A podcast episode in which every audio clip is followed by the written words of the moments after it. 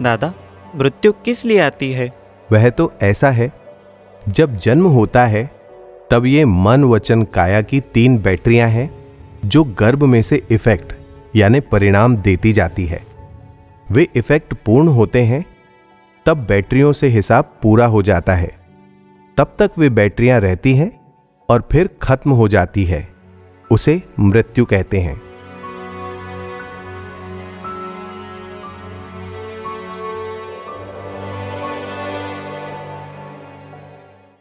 के दिन हमारे परिवार में जो डेथ हो जाती है ना वो सब जवानों की हो जाती है। और पूर्णिमा ही लेती है बार बार।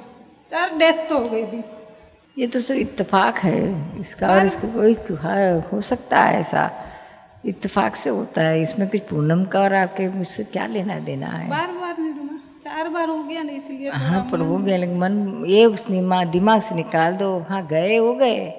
लेकिन इसको पूनम के साथ कुछ नाता है ऐसा दिमाग में से निकाल दो के अंदर गए उसको कि पूनम से याद करके क्या फ़ायदा?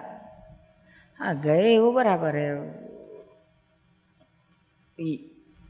भर भर जवानी में गए। इक्कीस साल की लड़की चली गई।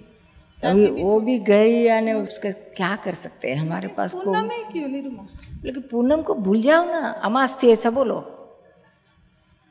क्या फ़र्क क्या उस परिवार में भी ये बात रिपीट होती है बार बार सब कहते हैं पूनम क्यों पूनम क्यों? लेकिन उस वो चर्चा ही बंद करते हो परिवार में?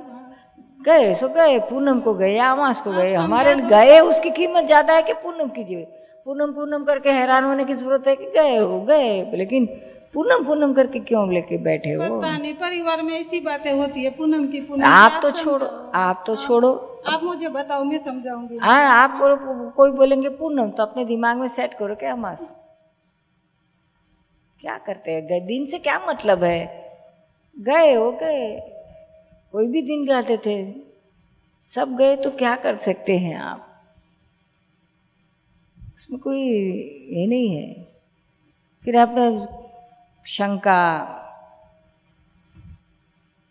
ऐसा दिमाग में घुसती है बहम रहता है ये सब निकाल और और परेशान करेंगे आपको।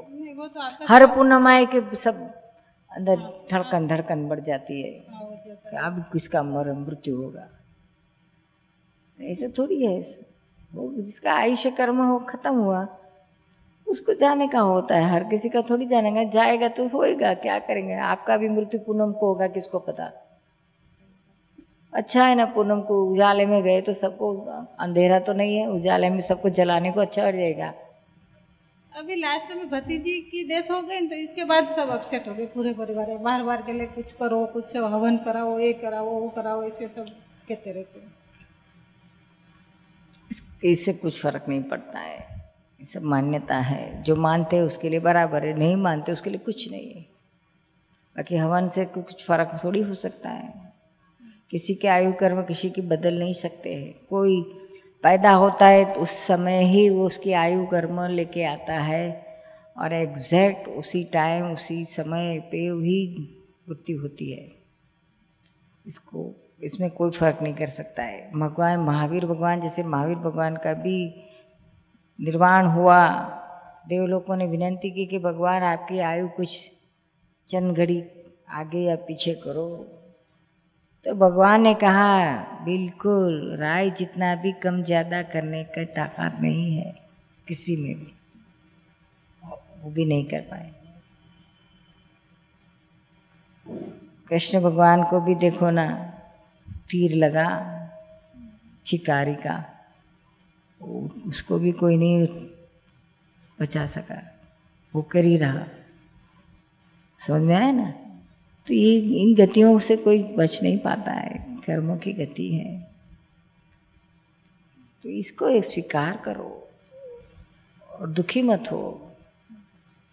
हम तो इसमें नहीं मानते कि होम हवन करने से कुछ फ़र्क हो जाता है। आप भी मत मानो और और जिसको मानना है और जिसको करना है करने दो आप उसमें कुछ मत बोलो। लेकिन भीतर में रखो कि ऐसा ज्ञान लिया है तो ज्ञान से रहो और उसके आनंद में खुशी में रहो। नहीं निरुमा पहले मेरे को भी पूनम का बहुत डर रहता था और घर में भी कुछ न कुछ झगड़ा वगैरह कुछ भी हो जाता था। लेकिन मैंने ज्ञान लिया इसके बाद तो कुछ नहीं हो रहा। हाँ तो उसका मतलब है कि पूनम का नहीं है ज्ञान का फल है।